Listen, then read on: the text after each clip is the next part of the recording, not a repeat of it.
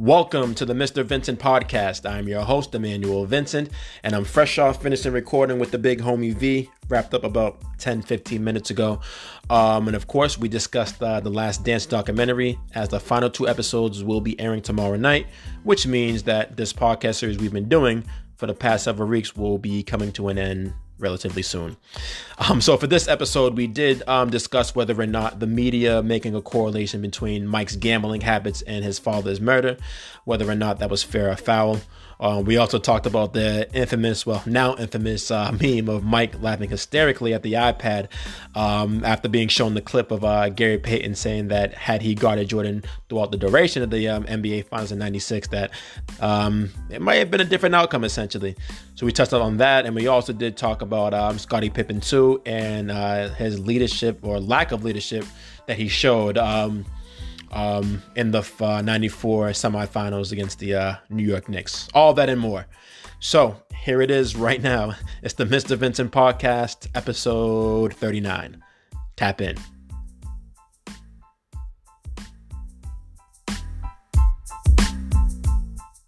Yeah, so we are, we're coming uh, to the end of this. We got one more podcast left because the last episodes air on uh, tomorrow night, the last dance of this. So, what was your takeaway? Like, one thing that you took away from the last last week's episode, seven and eight? Damn, to throw in a curveball. I actually just had this conversation with my boy last night. Um, I guess my biggest takeaway from the Jordan thing was like, damn, how lit would it be to get one of these for the Kobe Shaq three-peat? Hmm. But we'll never get Kobe's perspective, yo. That's what hurt. Like to see Mike, to see Mike sitting and opening up like that. I think would have been dope, yo, for Kobe to talk about things 30 years after he did them. Like, bro, you came in the league as a kid. So a lot of that stuff is like, yo, what is your mindset today on that compared to back then? Like, what mm-hmm. you done different? What do you think was your fault? Like things like that, man, we're never gonna get from Kobe. So it's tough. So I guess it's making that's making me appreciate um, Mike Special a little more. Yeah, yeah. Someone put it up a, a few weeks ago. Um, like different scenarios, like what documentary would you like to see? That was one of the options. Kobe and Shaq's three peat run, the OKC dynasty, and then I forgot what the other two were. But I said, yeah, I said Kobe and Shaq easily. That would be dope. we can get something like that. Can't call no OKC dynasty. They didn't win nothing. Well, yeah, not I, I, I don't, yeah, not, not no, a dynasty. My fault. No, but I but, hear you though. Like, I don't even want to see that because they were just emotional and they never won. So it's like, what's the what's the success at the end of it? Like, and they weren't together for that long. They only played three seasons together. That's what I'm saying. like, and, and KD. Like, if they won through all that turmoil, yeah, like let's see that. But yeah, they went through all that and they still lost. Like, who cares? I, th- I think I think the other option too was LeBron coming back from three one. I think that's going to happen eventually down the line because that was just oh, too big, too big of a you comeback. LeBron coming down from three one. Dog, yeah. LeBron's whole career, dog. He's been to he went to what nine straight finals. Yeah. Yo, a LeBron story is gonna be crazier than Mike. I don't care what anybody says because it ain't just about basketball. All the stuff he's done off the court, the mm, position True. friends in, the the political the political stances he's taken, the hard lines he's taken against against like social justice issues. Oh, LeBron special is gonna be crazy. And and the fact that LeBron has went through more hardships on the basketball court than Mike will make it a little bit more appealing and more interesting. Yeah, so people when Mike started when Mike started winning, he never stopped. That's exactly. not actually true. Because if we remember when he came back, he lost that season. Oh, to Orlando, yeah. You feel me? But we're gonna oh he he only came back. All right, whatever. But like that's the narrative y'all are pulling out, are putting out. Like soon as he started winning, he never stopped. That's not true. He lost and then went back to three in a row. But LeBron, LeBron literally started going to the chip and never stopped. Like, yeah, he won some along the way, but bro, every year going to the chip, that's yeah, crazy, bro. Amazing. It's, a definitely an amazing accomplishment. So yeah, I mean, yeah, you want to if you want to make a documentary based on LeBron's whole career, you can do that too. Dude, he took Dellavedova to the finals, man. Delly. Yeah, man. No, it, it, it was great. So I mean, yeah. But the other the other takeaway I have is the one that everyone talked about with Mike getting emotional and asking for a break. Oh, um, yeah, I was going to talk about that. How do you feel about like? Do you think that that was a little over exaggerating there on Mike's part? Or, or you think it was real emotion he was showing? It, I don't. I don't. I think it was real emotion. Like I don't think he was exaggerating. I think the way they edited it didn't do it justice because I don't think Mike just got emotional from that. I feel like it was part of a bigger conversation that they edited and gave you that mm-hmm. part. Because I don't. I don't see what he said that got him all choked up. Like, because you know it'd be different if he was reacting to people's reaction to the special. You know what I'm mm-hmm. saying? this is still back then before we even got a chance to weigh in on anything. So it's not like it's like, oh, people see me as this guy that I'm really not, or I really don't know what that was. Like it was just weird. Like he got choked up. Like if you don't want to play that way, don't play that way. Yeah, but you didn't really give nobody that option. Word. So so like um do not see, and I, and I, hate doing this when I when I butcher people's names. You know the the analyst on ESPN, he'd be on Get Up, Domonique. Yeah. What's I mean, his last name? I think it's Foxworth. Yeah, so he made a great point talking about the special. He goes, What stood out to me was for the fact that the only thing Mike really cared the most about was winning. Like, he's like, dude, I could I could put a list of things down I care more about than football. My family. Um, like it, it was crazy like to hear him go through that. And I'm like, yeah, like football was a means to create a better opportunity for myself and people around me. But at the expense of everything, like even parenting, like winning was more important than all of that.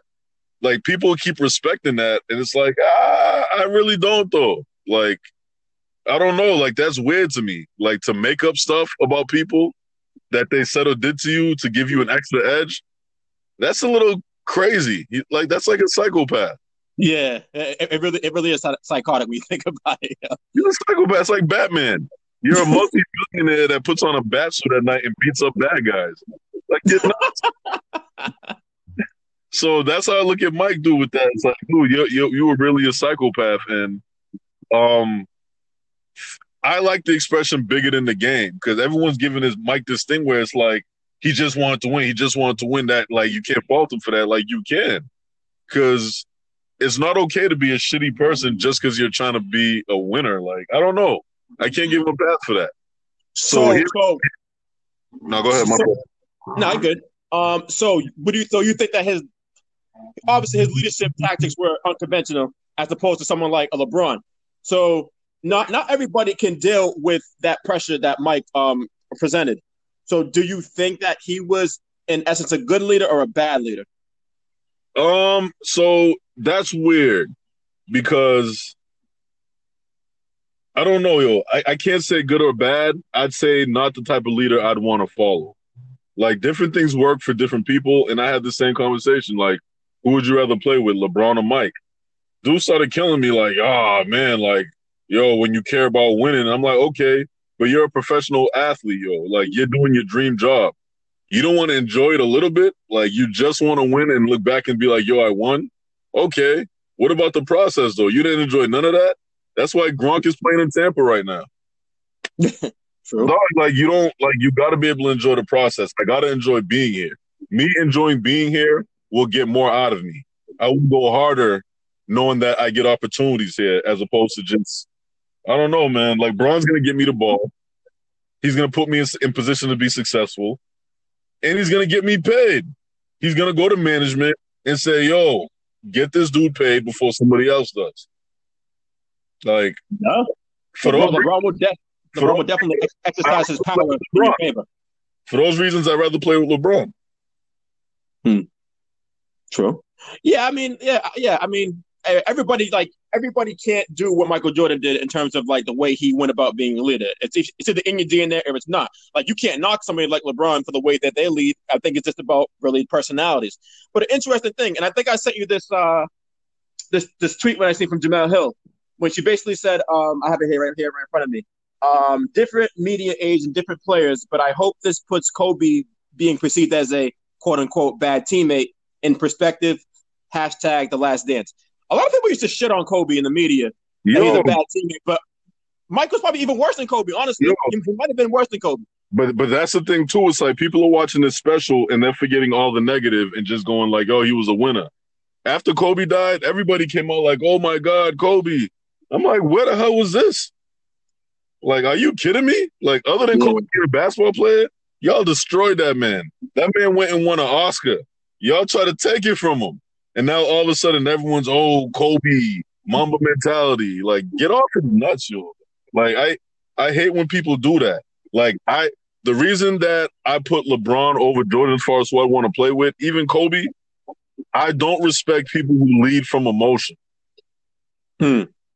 Like I don't I don't like emotional leaders, yo. Like that I, I'm I'm just not with it. I'm good. Like so again, imagine me being like a power forward or a center. I'm bigger, stronger than Mike. Mike's in my face telling me what? Bro, we're talking about the 90s. I might punch him in his mouth. Feel like, what do you mean? but you couldn't do that to MJ because you're gonna get blackballed. So, like Charles Barkley came out and made a great statement. He's like, MJ knew who to pick on. Like, of course. And then you know Stephen A. Smith had to come cape for Jordan, and Jordan gave it to everybody. No, he didn't. No, he didn't. He like, didn't do it with Oakley. He didn't do it with Oakley, and even someone like Rodman. I'm sure you said some things to Rodman, but I'm sure you wasn't in his face calling him soft.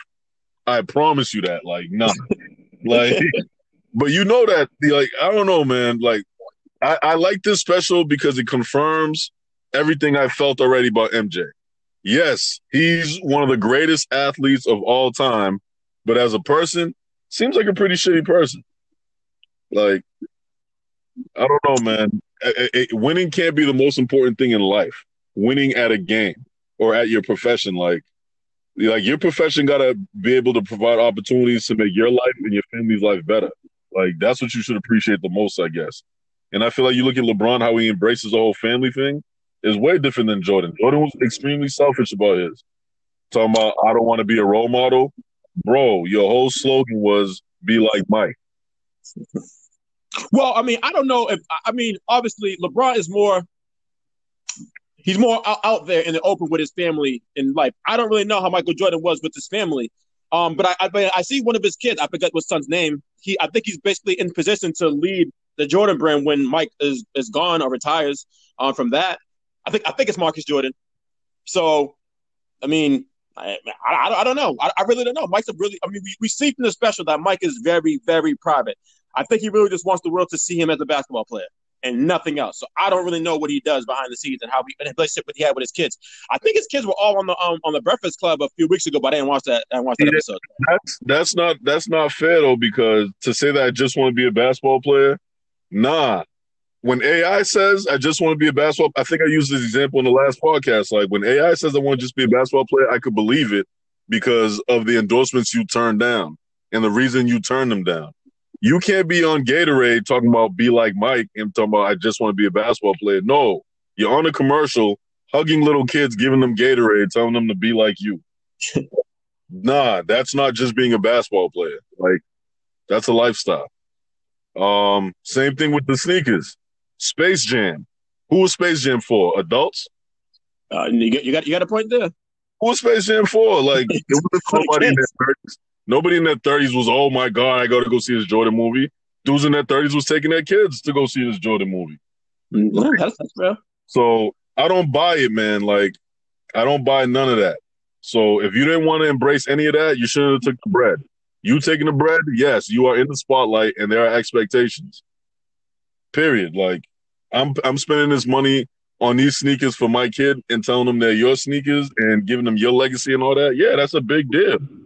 I don't want that. Okay, don't do the deals. Just be a basketball player. Collect your NBA money and go home. Hmm.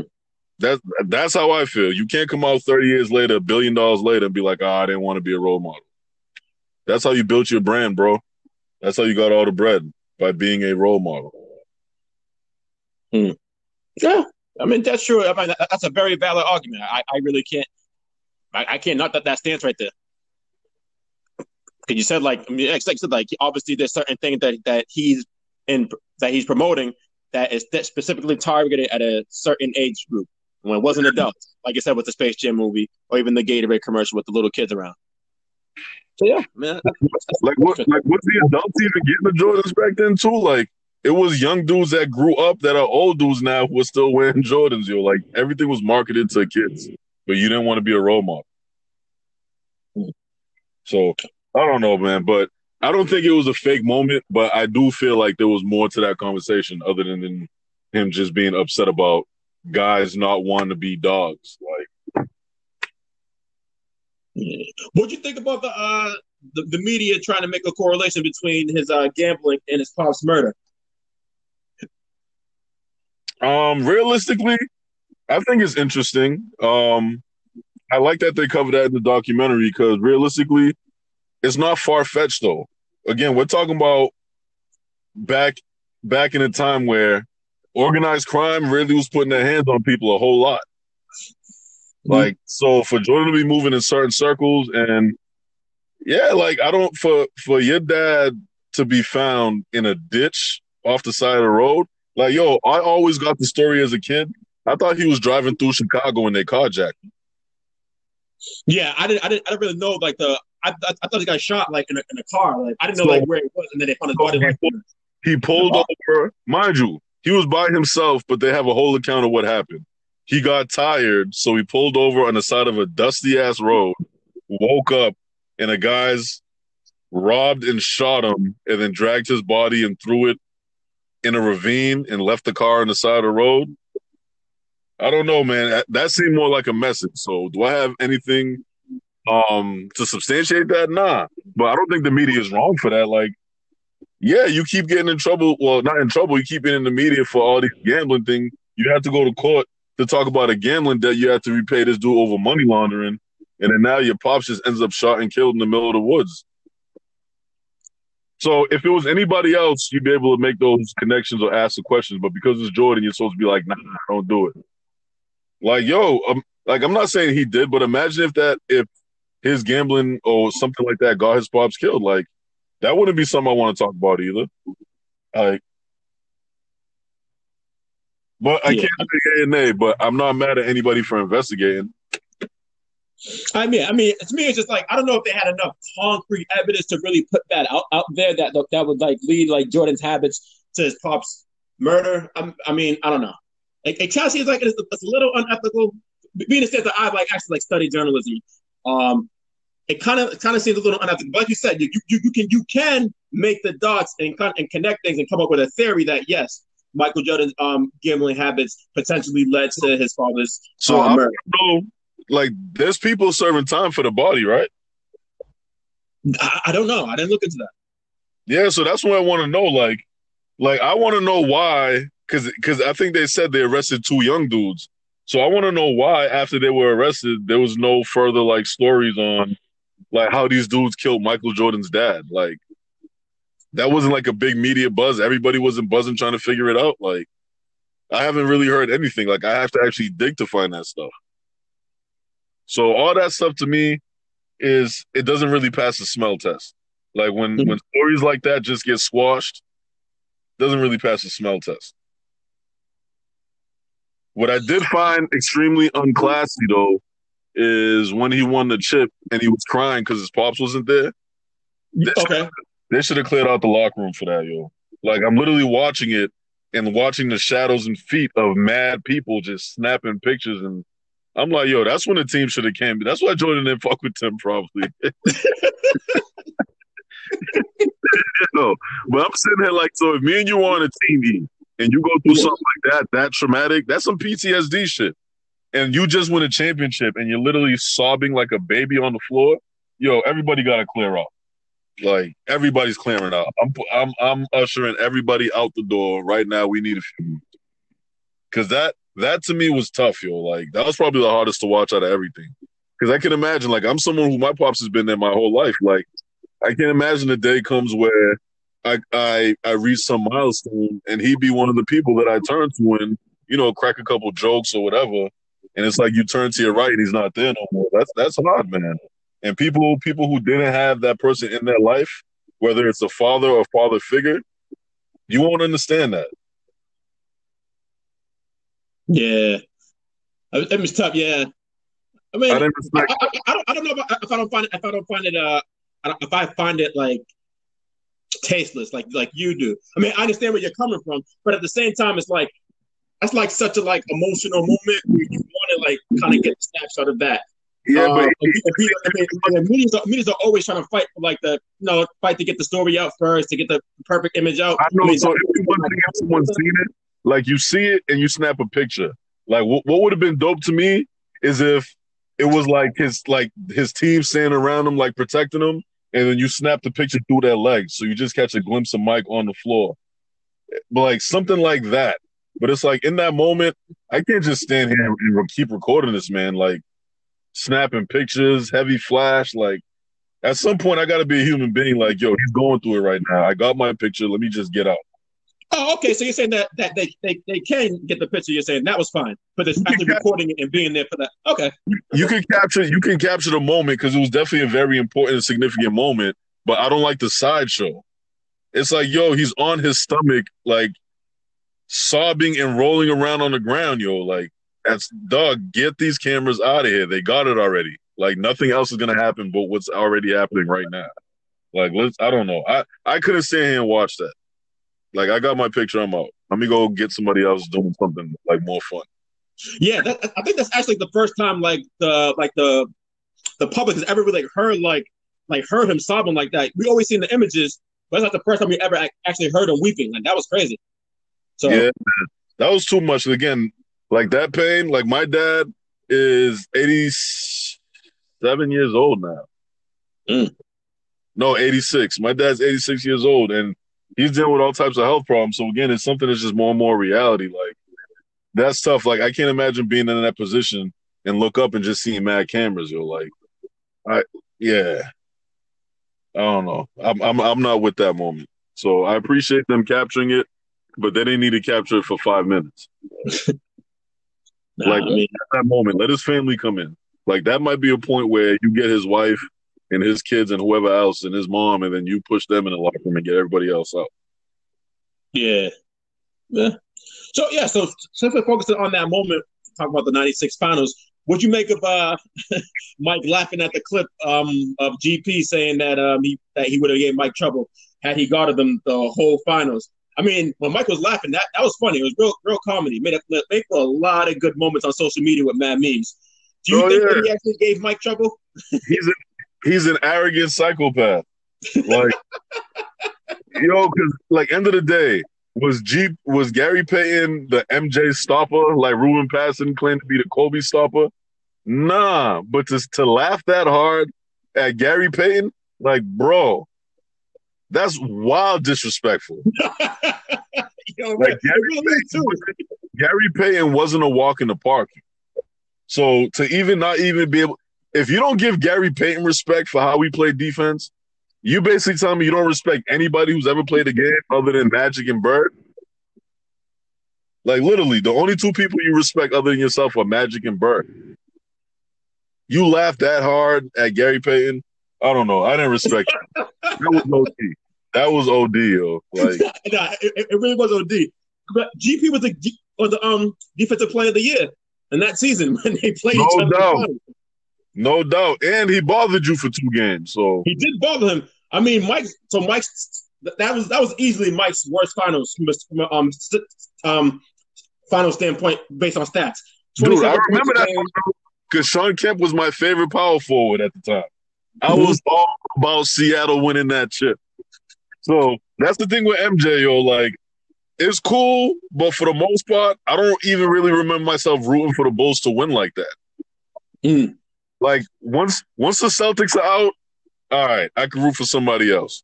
And if it comes down to the finals, East versus West, I'm always go Eastern Conference.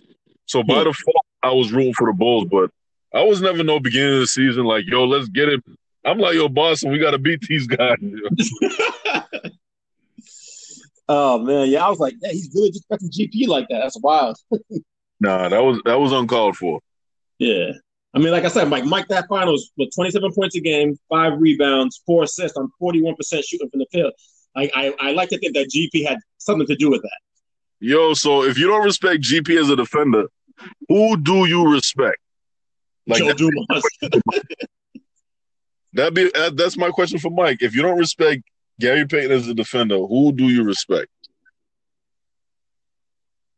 Yeah, I, I was like, wow, that's that's really bad. Yeah, I don't know, man. That was that was a bad. I'm glad they made a meme out of that. MJ just got to stop being excited. He got to stop being emotional. Every time he gets emotional, there's a meme. If he's too happy, it's a meme. If he's crying, there's a meme. If he's drunk, you seen drunk MJ. That's my favorite one. you seen the drunk MJ meme? Yeah. When he came out the car, when he had the half bottle of tequila. Yo, that face said a million words. Yo. Like that's probably my favorite MJ. I put that on the shirt. I'm trying to get this wavy. oh man, yo, but let's let's take a quick break because I want to talk to you about uh your man Scottie. All right. All right.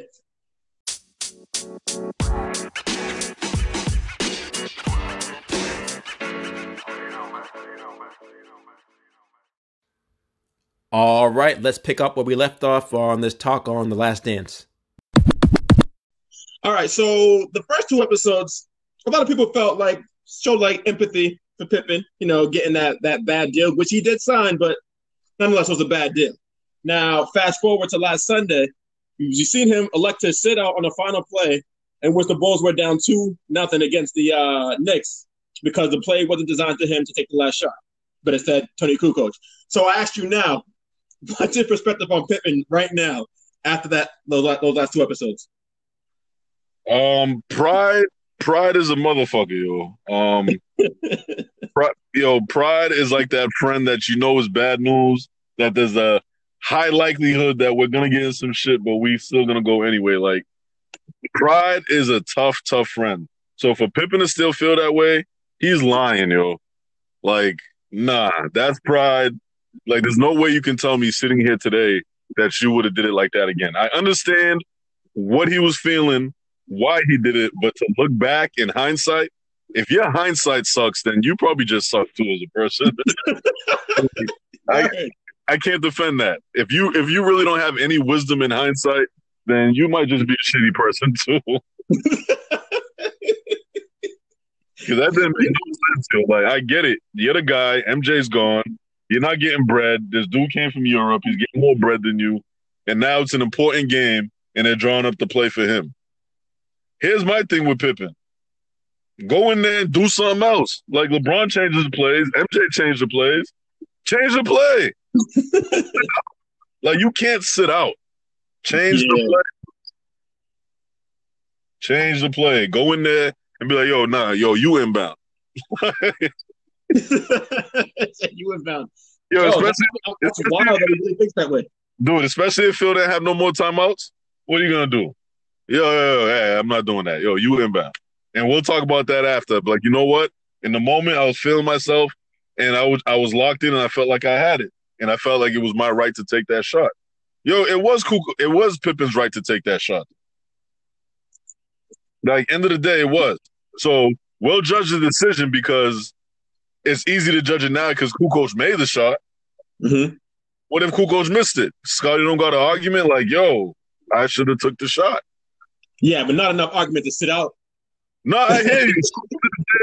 For Scottie to not take that shot, it's got to be him to give it up. Just like LeBron, the ball's in LeBron's hands. LeBron's either going to shoot it or he's going to draw the defense and decide, you know what, I'm gonna throw it on your shoulders and let you hit the shot. Like, mm, that's what you're saying. In the game. So you're saying basically Scottie could have at least like made the play and what uh, either shot it or like to pass the ball as opposed to taking the ball out of bounds. Yeah. So so it wasn't it wasn't great because it was 1.8 seconds. So it's not like you got time to run off a screen or do any of that. Like the ball's going into the shooter. I get mm-hmm. that. We get on the court. You look at the team. I'm the general. Yo, swing that. We're sw- we're swapping this and this. Get me the ball. I'm be open. What are you gonna tell you? Nah, Scottie. He was the leader. Yeah. The best and it's on your shoulders. And you can get on the podium and go, you know what? I switched the play. I felt I was the better option. But again, uh, shot. He would he, he would have got killed for that though. Want to say it again? He would he would have got killed for that though. If, if he got on the, no. if he got on the podium and said that, if he actually switched the play, he would have got killed. Nah, not as much as he's getting killed now for saying that I I, I wouldn't change anything. True. True. Yeah. Like end of the day, like, yo, as a leader, I put it on me to win and lose this game. Like I'm that guy on this team. If MJ was here, there is no, there is no, no option period that Kukoc takes that shot. You understand? so with with with Scottie feeling the way he feels, like yeah, MJ's gone now, and I've successfully led us this far. Put it on my shoulders, yo. So I get it. I get exactly why he did it, how he felt about it, but he was wrong, and you can't still be wrong thirty years later. Like, come on, man. Yeah, I, I, was, like, I was like, really, Pippen, you're not, you would, you would do the same thing Hit him with the, thing to the day. Lil Boosie. Come on, man. yeah, man. I mean, I, I, think this just shows that. I mean, just because you're a great player, which he is, you don't necessarily a great leader. Like clearly, Mike was the leader of, of the Bulls. Pippen was a great player. I mean, we saw him be great even like in Portland um, back in '99, 2000. But is he really a great leader? Everybody's not meant to lead, and I think that he's one of the people who want. But yeah, but you can have the same conversation about MJ. I don't think he was a great leader. I think he was a leader. I think he was a good leader, but a great leader, nah. Like well, you can't. I, I, I don't think Pippen's a leader at all. what? Mike's a leader. Yo, like you can't break people down and expect the most out of them. Hmm. That's that's. But, that's but, Mike, but Mike did have, but Mike did have a good point though. I'm gonna in, in defense of Mike, and, and this point he didn't make. Like those guys like Kukoc, Kerr, they weren't really there for the grind when they had to go through like Detroit and eventually capture the first three championships. So Mike really knew like what it takes to be a champion. So if he if he knows what it takes to be a champion, he can like show them what it takes to get on this level and to sustain um the eventual the eventual three that they went on. So All Mike right. is case there. All right, Rodman, Rodman goes to Vegas and gets coked out with a bunch of prostitutes, and you go knock on his door and ask him to come back. What, but you, you put, so Rodman takes off. He breaks the 48 hours, doesn't come back. MJ got to go get him out of a fucking drug den with prostitutes. And he asked him to come back. But Steve Kerr is getting spicy and Steve Kerr gets punched in the face. All right, uh, hold, on, hold, on, hold on, too. Well, uh, already won, though. I'm was part of the bad boys. He won two chips already. No doubt. No doubt. So aren't you going to be harder on him for not setting the example for the other guys. Mm. But nah, you're not punching Robin in the face. What, what's gonna happen? Ah, but also too, we also learned too on on Sunday that Kerr hit him first though, hit him in the chest first. So not like Mike hit him first.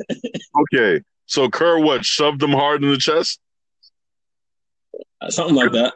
Because the way they explained it, it didn't say that he punched him in the chest. He hit him in the chest. Okay, that's what cops say when you touch him.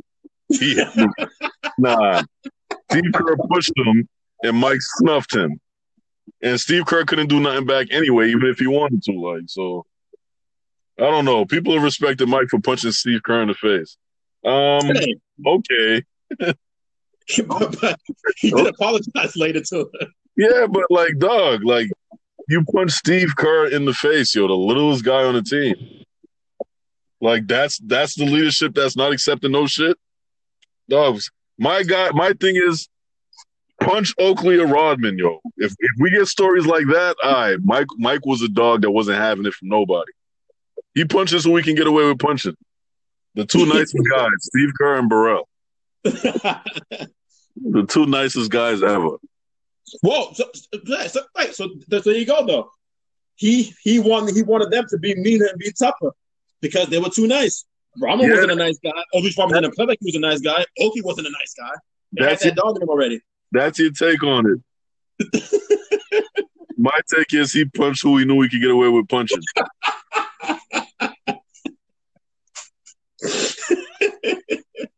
Yo, so um, so we was, we was talking earlier about you know people forget that Mike actually did lose in the playoffs against Orlando, albeit when he did come back, clearly out of shape, but whatever. But that, that Orlando team was actually like was really was really tough, yo. Young Shaq and Young Penny. You know what that team kind of reminds me of too? Uh, it reminds me of OK, young OKC with Durant, Russ, and Harden. Because you can think about it, they got they got great um corner, cornerstone franchise players there. They both kind of they both teams kind of like succeeded relatively early, making making the NBA finals and getting like beaten in almost like a dominant type fashion. You know, Orlando got swept by Houston. OKC stole game one and lost in four to the Heat. No, they were Um, built different. Like they had they had a big point guard. They had Yep. the biggest center. They had Nick Anderson and Dennis Scott lighting up the threes. Then they pick up um Horace. Yeah. Like, yo, like there wasn't no suckers. Like the Bulls should have lost to them. Yeah, and the and yeah, and the Bulls didn't have a, a forward yet. I mean, they didn't really like try to replace Horace Grant yet, and they got Yeah. Rodman after that. Yep. So again, So- we're talking about once Jordan started winning, he never lost again. That's not accurate, but that's Jordan's legend. You know what I'm saying? You know what I'm saying? Like that's no, I, I- get it. I get it. So what? So what team do you think would have like been more successful had they didn't break up? Orlando and Shaq and Penny, OKC with Huss, with Russ rather, Durant and uh Harden. Nah, I mean, if you're gonna give me an option with Young Shaq, I might have to go with Young Shaq. Yeah. Penny was one of my favorite players back then. Um, Orlando was nice, yo. I got, I, I'd have to go with Young Shaq. Um, OKC, there's not enough touches for them. So as James, like as they all got better, who gets the ball less? Like who shoots less? I should say. Well, it, it, would, it would be Harden definitely. Yeah, Only right. because- yeah, no, right. no, no, no. Gotta think about it though. When he was playing on OKC, when he was playing on OKC, they they treated him kind of like how they used him how San Antonio used Ginobili, being the sixth man coming in, but he finished the game and he'd be the primary ball handler. When people say, "Oh, like OKC wouldn't have won because Russ makes a lot of mistakes," like he No does make a lot of mistakes, but the ball would be in Harden's hand and he'd be off the ball. But you see Harden's mentality though. There's only so long he would able he would have been able to stay in that role. Like he's Do you think? But do you think he? Do you think that he couldn't have stayed in that role had he stayed in that system for the No. whole his whole career? nah. Nah, honestly though, like I personally feel like Russell Westbrook was what what messed up that system. Russ, Russ Russ plays with a ton of energy. He goes 100 miles an hour, but yo, he will shoot you in and out of games sometimes. Like you're watching the game, like yo, why would you shoot that? Yeah. you got Durant and Harden split on opposite wings, that's the shot you go with. Like, I get it. You're the point guard. You think you're open. That's because you always have the ball. Like, you're always gonna be open. Like, you can't just shoot it. Like We- Westbrook, I love his energy, but his basketball IQ to me is mm, is lacking a lot. That's a fair assessment. I, I would agree. Like, and again, like with, with his with his physical abilities, your decision making in crucial situations are terrible, man. Like. Like, like if he had if he had LeBron's IQ, he would easily be the best point guard in the NBA. Like, Yo, he, even question it. he'll he'll go a one on four, down three with thirty seconds left in the game. like, yo, what what are you doing, yo? Like, you just try to dunk it on him? All right, you pulled up a you pulled up for a mid range jump shot with not one person trailing to play to rebound that shit. Like, and and you weren't even open. Like, it was a highly contested shot. Like, if you made it, it'd have been a great shot. But since you missed it, that was a terrible shot, bro. So I can feel I mean- Durant. I can feel Durant. It was like playing with yo. It was like the Draymond thing. The KD kept clapping at him like, "Yo, give me the ball, man! Like, what were you doing?" I feel like Oh, that's yeah. looking at Westbrook sometimes. Like, yo, did you not see me? Like wide open, clapping, asking for the ball. So Yeah, but see, he wouldn't. He, but with KD though, which which he should be accountable for because he never really tried to like express that to Russ. I felt like wasn't it wasn't as visible as like what he did with Draymond. oh He no, never did that, that with Russ. no doubt because because Draymond Draymond's a lot of talk. I feel like I feel like Russ might really just turn around and square up mid game. Like, yo, what you just say to me? Remember when he turned and flipped on a fan that didn't give him dap? Oh yeah, Dog, that right there in a nutshell tells you about Westbrook. He's walking out into the locker room, giving random people dap. One person gives the the impression that they pulled their hand back. He had to stop and check it. Like, yo, you serious? I, I, I like that with Russ. I like his energy. But I, I, I, I like his attitude to the game, but like you said, his IQ is just so questionable. Like his like his off ball defense is atrocious. He'd be getting lost out there. Yeah, yeah. But he's great. So I mean, like with comparison to that to that Orlando Magic team in OKC, I mean, it's unfortunate. Shaq was a free agent. Jerry West lured him away from Orlando to go play in LA.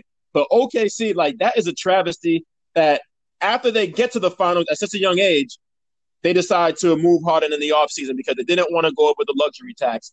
And I feel like with them, they were like basketball was like changing underneath them, like and they're like they were moving away from like traditional bigs, and it was going more spread out. So like if the game was played how it is today now, and OKC was faced that decision, they would have got rid of Ibaka and would have kept Harden. You know yeah. what I'm saying? Absolutely. Yeah. So that the game like kind of like changed like right under their feet, and I know that they're kicking themselves because they have like they have three, they had three future league MVPs on their team. Hey, listen, Ibaka got his chip. He man. Oh, oh, oh, that's crazy. Isn't that crazy? Ibaka got a chip before Russ and James Harden. Yeah. Yo, and considering they're playing together, until that changes, they're never gonna get a title. never. Talking about oh, they're friends. Yeah, that's cute. Well, well, but they are friends. They grew up in LA. Played, I think they played AU together yeah, too. And and that means what? Because their friends are gonna win a championship. Oh, okay. Oh no, they're not winning a championship. Yo, they're both volume shooters with high usage rates. Yeah. when that trade when that trade happened, I'm like, uh, it doesn't. This seems like more like a desperate move by Daryl Morey to save his job, because um, obviously the Chris Paul experiment didn't work. Well, I'm not gonna say it didn't work, but it didn't meet the expectations. So what they do, they traded him for Chris um, for Russ, whose contracts were similar with the amount of money left on it. So that's like the only trade that was like real feasible. But still, like you said, like two volume shooters who need the ball in their hands a lot. Um, it doesn't did that make sense to me then? Don't make sense still right now. Yeah, man. They needed a uh, they need to put Harden on one wing, Westbrook on another wing, and they need like a Chauncey Billups to distribute the ball to him, yo. Someone See, that yeah, but but I, don't know I don't know who's a, who's a Chauncey right now in the league. Now that makes sense because Chauncey was was a leader. Um, you see what he did with Denver when they got bounced out the first round. No, Chauncey was a leader. He was a leader. He was a scorer, but he was also a facilitator. Yeah, so he can't get his. So you gotta help. And as you help, boom, he'll find you. He'll find you. Yeah, man. Yeah, Chauncey's really un- underrated. I felt like in his place in, in, the NBA. I think oh, somebody in my sports group asked. I think somebody in my sports group asked, uh, "Will he be a Hall of Famer?" I said, "I think so." Yo, I want to see that Pistons team thirty for thirty, like the the Last Dance. Nah, whoa, whoa, whoa! That Pistons team don't need a Last Dance type documentary. A thirty for thirty would be cool. I don't know. But last dance type thing. I don't know with Ben Wallace, Rasheed. Then you had. It, wasn't that the whole era where the shit happened with the the Pacers, the Malice in the Palace. The Malice happened, and so they won the chip 03-04 season. Malice happened 04-05 season, the following season so, after the chip. All right, so I mean, same era, and the way the documentary jumps around, they could definitely cover it. But yeah, man, um, yeah, I don't know, yo. I, I would definitely be interested to watch The Last Dance. So not saying it got to be ten episodes, like yeah. No, nah, I know, I know what you mean. but not it would be a dope documentary, like you said. Like you got like the like these different personalities, like Rasheed who's wild. No, um, remember Rasheed came from from Portland, went to Atlanta for like what two games. I, I think one game. I think one game. and then went and, and, then went to Detroit and won the chip, yo. Like that. That was a crazy season for Chief. Yeah, I think he was like the. I think I think he was the last superstar to get traded mid-season and win the chip with that team, since uh, Clyde did that with Houston when they won the second chip in 05. I said 05, 95. So that, yeah, that, that was crazy, yo. And, and and there was lockups. Like what they did to the Lakers in that series, from a defensive standpoint, was was, was special. Yeah. So yeah, I mean, you can make a good documentary on that. Um, like I said, I don't know if it'd be like ten episodes like The Last Dance, but yeah, I feel you. Because I mean, th- I mean, think about it. Like, have we seen a team since then really win a chip with no superstars? Nah. No, you can't. Every team since then has won a has, has had at least one superstar on their team. I don't think anybody was a superstar on that Pistons team. Star, all star, yeah, not a superstar. Yeah, I agree. Tayshaun Prince, one of the most slept on. Yeah, he was. He was. So, do you think that, uh, in hindsight, how do you feel about um Do you think that if they had Melo, that they would have won more chips? If so, how much? Because I think they would have won probably. I think definitely two, possibly three with Melo, and I feel like with Melo, like his, his the narrative on his career would be so different if he actually got drafted by Detroit. But uh, but again, Joe Dumars wanted to go with uh with Darko and Darko, yeah. yeah. That's definitely a stain on Joe Dumars. Uh, Melo, when I look at that, I think Melo would have been a, a different player altogether. Not even just like the change his history or whatever, but I think Melo would have actually came in the league as a young dude and focused on playing defense as well. Like exactly, he would have been forced to play defense. He, he wouldn't have had a choice. He, he wouldn't have had a choice, so and that would have changed his projection and where he ended up as far as like his basketball career. Because I agree, man, Melo would have been playing defense like that. That would have been taught to him from the beginning as something that was an important part of the game, as opposed to you just being the guy that scores. Mm-hmm. Yeah, man. I mean, and, and, again, like the Pistons could have been set up for like for like several years to be like one of the top teams in the Eastern Conference, and possibly get to the finals like some, multiple times too. So we look back at it, like, damn, they really took Darko. I mean, I, I, I could see where Joe Dumars was going because they already had Tayshaun Prince, who was a lockdown defender. He knew his role at the small forward position, so they wanted to, you know, get another big. But they could have like grew Melo and like, you know what I'm saying, like kind of like how they did with Darko if, if they needed to, but Melo would have provided buckets too. Something that Darko didn't do. Dude really dude, Darko really got a chip. That's crazy. Yeah.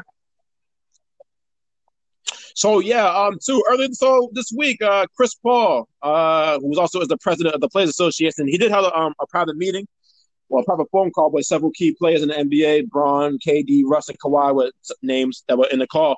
They were discussing like um potentially coming back finishing up the season as long as safety guidelines were followed.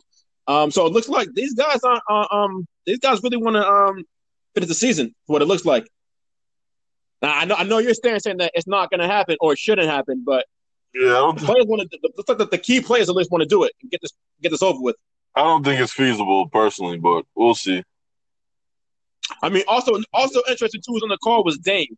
Now the now the Blazers aren't in the playoff picture right now, but I, I did learn too that if the season doesn't come back, this could actually have a negative impact on the next CBA too. So it's not just about this season; it's about going forward and the money they're gonna the money they're gonna make hmm. going forward.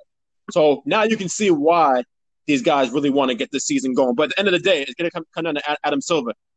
He's gonna have to be probably gonna be forced with the biggest. No, he will be forced with the biggest decision he had to make yet. You have you have too many variables where you have people who aren't incentivized to not break quarantine. So if I'm the last guy on the end of the bench who's not getting no burn anyway, you're telling me I got to stay here in this hotel for two months with no girls? like nothing. I can't like dog, dudes are gonna break quarantine, man. Like I don't I don't see it happen. I don't see a way it actually happens. Hmm. I mean, it's something something to think about, but yeah, I mean, if the if, if the majority of the players want to do it, and Adam Silver is gonna have to be gonna have a tough decision to make. I mean, he made a lot of key moves like getting rid of Don, Donald um, Sterling and doing it real swiftly. Um, he's done a lot, a lot with like tackling social issues and you know being a, a players commissioner. But this is going to be tough. Um, and I think he said that he wants to make a decision in the next like two to four weeks. So that's something to be on on the lookout for. Did you see that ESPN list, the top ten players of all time they did recently? Nah. All right, so they so they put out actually top seventy four. Uh, that's that list was, was was BS because they had Isiah Thomas at 31. So ahead of him was Stockton and Nash. Like just right there, this makes no sense. But top 10, right? Mm-hmm. So I got it right here. Jordan at one, Bron at two, Kareem at three. I think pretty much that's like the top three to be uh, on the top three players of all time list. You can you can interchange Bron or Kareem, whatever. We got Russ at four, Magic at five, Wilt at six, uh, Bird at seven, Duncan at eight, Kobe at nine, and Shaq at 10. I'm so putting, there's the, those are the top 10 players of all time. I'm putting Duncan over Wilt. Really? Yeah. Hmm. Um, I mean, primarily one, I didn't grow up in Wilt's era. I saw a lot of highlights, but it looked like he was abusing a bunch of guys who couldn't even bang with him. Like, like he was bullying a bunch of little guys. Like with Tim Duncan, he really changed how they played that position. No, he did. And he did it on both sides of the ball. And I remember, yeah, yeah like I don't know, but that, that's not yeah, that's not a bad list. That's not a bad. Yeah, Timmy, I think Timmy was uh thir- like thirteen straight seasons All NBA defense. Yep. If I remember correctly. So yeah, that's tough. Um, yeah, like like you said, with guys like Russell and and, uh, and Wilt, that was like that wasn't the modern era. It's like it's so hard to like like judge those players on a scale with players such as like LeBron and Mike. Yeah, but you also factor in right. You also got to factor in Tim Duncan gave up a lot to let Tony Parker, Ginobili do that thing. Like Sean Elliott, like he could have had a bigger part of the offense if he wanted. And even when when they got Kawhi, he took a step back. He still d up, but he never he never focused on being the focal point of the offense, which would change his place in basketball history. I feel if he was a guy that was worried about numbers. Well, yeah, yeah, yeah. Tim is like one of the most unselfish superstars in league history. Like you said, like he aged gracefully. Like he knew, like he was, he was like on his last leg those last couple of years when they uh, made, made it to the finals.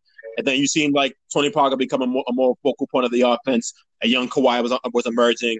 You still had Manu as the sixth man, but Tim was doing was um playing his role well. I honestly felt like in that finals when they beat uh, Miami in the, in the 14 finals, I, you could have made a strong case for him to get the um, MVP because he was like the most consistent player on the Spurs team, averaging 15 and 10.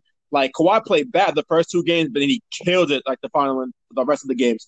So he had better numbers, but from a consistent standpoint, I think that Duncan was the best player in that series. Yeah, but also, also, you got to factor in that Kawhi's job was to lock down LeBron. Hmm. So granted, that's like almost impossible to do, but he had to do everything he was doing on top of guarding LeBron. Like, oh yeah, like yeah. like like three quarters court.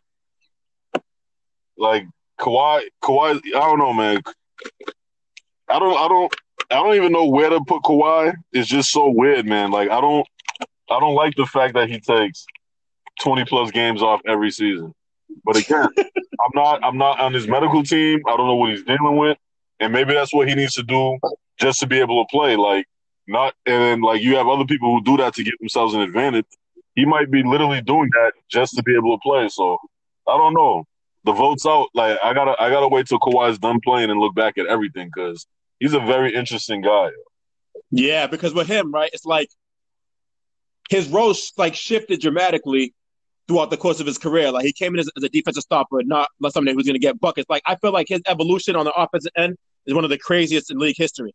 He wasn't like getting buckets like that, and now he's getting buckets like like a supreme superstar. Yeah, so it's, it's weird. Yeah. And then like you said, like you got a factor in he's missing a, a, lot, a lot of games due to injuries and then almost just, just load management. So it's going to be kind of tricky to see where to place him in history because, like for me, I look at longevity. I don't I don't know if I can see like Kawhi being like an elite player into like year 16, 17, like LeBron's doing. Nah, but you already see he can't because he's dealing with whatever injuries he has now that makes him take so much time off. Like LeBron, yeah. like regardless of what they talk about, how much money he spent on his like keeping himself like in shape, he got a blueprint. Mm-hmm. He got a blueprint because, like, the only time I'm really even thinking about LeBron dealing with a major injury was a hamstring that cost him the rest of the season in LA. And remember the game when LeBron got dehydrated and his whole body just locked up on him? That was against the Spurs, game one, I think. Yo, game one of that finals. Like, other than that, that dude is mad durable. Yeah. Well, he did have that issue, that, that little issue with his back when he took like two weeks off. I think this when he when he came back to Cleveland when they went to the finals that year without K-Love and uh, Kyrie during that season, he did take like two weeks off to like rest his back. But yeah, but, like basically like, nothing ever really happened to LeBron yeah. from a from an injury standpoint. Yo, and it's not like he don't play hard, which he does every night. You know what I'm saying? So, um, yeah, it's I don't know. He definitely got the blueprint though. What do you think about Kobe being at number nine? You think that's too uh, high? Should be up higher. Or, or... Well, Kobe at nine. Yeah. Damn, I don't even think I I that that one went by me. Yeah, Kobe at nine, Shaq at ten. So here's my thing, right? So See, I, can leave, Kobe fan, I can leave Shaq there. I can leave Shaq there, even though to me he'd be higher. But I can leave Shaq there because I feel like Shaq's been an underachiever. He has been. Uh, a, that's crazy. That's crazy to say that Shaq is an underachiever, two-time scoring champion, league MVP, three-time Finals MVP, four-time champion is an underachiever. And, and, and I agree with you, but it's just Yo, crazy that, that. So imagine if he put the effort into his craft, what his numbers would have looked like, yo. Yeah.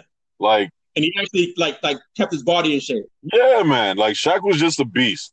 If he and again when he was when he was in Miami and he broke his big toe and he was out and the Alonzo Mourning was killing it. And then Shaq came back 25, 30 pounds lighter and was wild, yo. Like it, it looked like Orlando Shaq again. And then and then even, and even the in Phoenix when he made um he made the All NBA team that year in Phoenix because they, they're really known for their medical staff and taking care of their players. And he was like he was balling that year, All Star that year. So, I think was, I think that the year he won a um co All Star against people Kobe. Yeah, so I'm fine with leaving Shaq there, but Kobe got to move up. Yeah, see, here's my thing with Kobe, right? Like, I feel like there's, there's certain things like with these lists, I think they're taking into consideration like obviously your your stats, your team achievements, and your individual accolades. I mean, Kobe got one league MVP.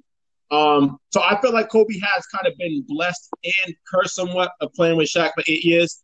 Um, because obviously he won he won three chips with Shaq, right? But he wasn't a final MVP in any of those any of those runs. Yeah, no, Granted, no. he did go to three straight without him and won two with two final league, but two final MVP.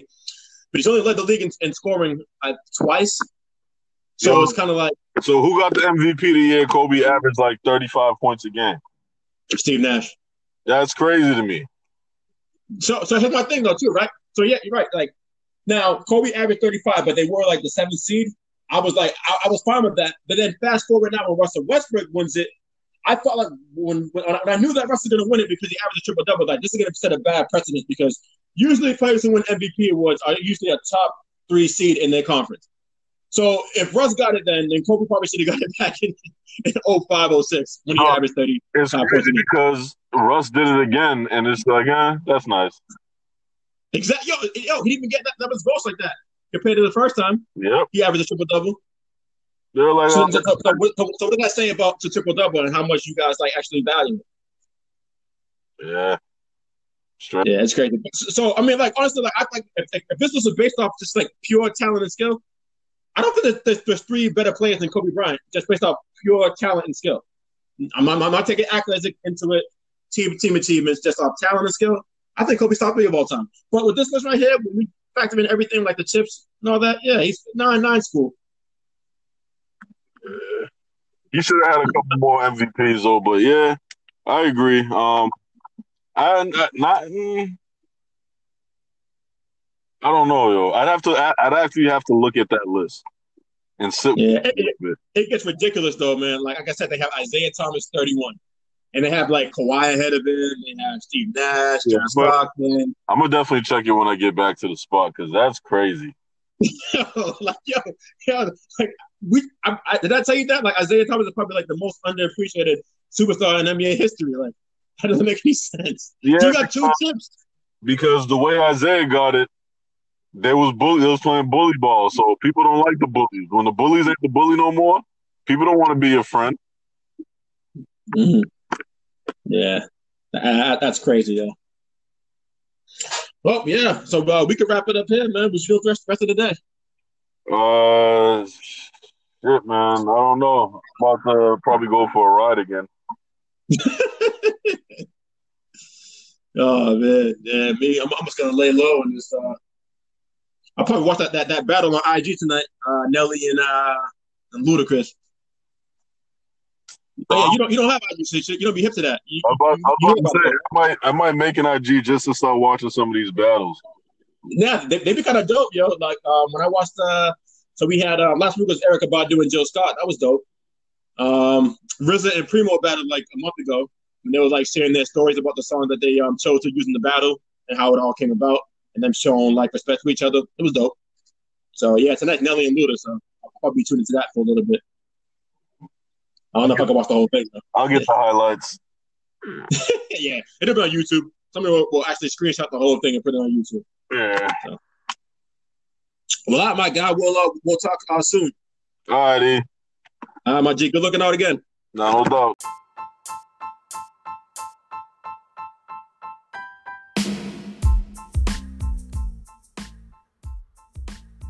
All right, special thanks to the homie V. Appreciate you, my guy.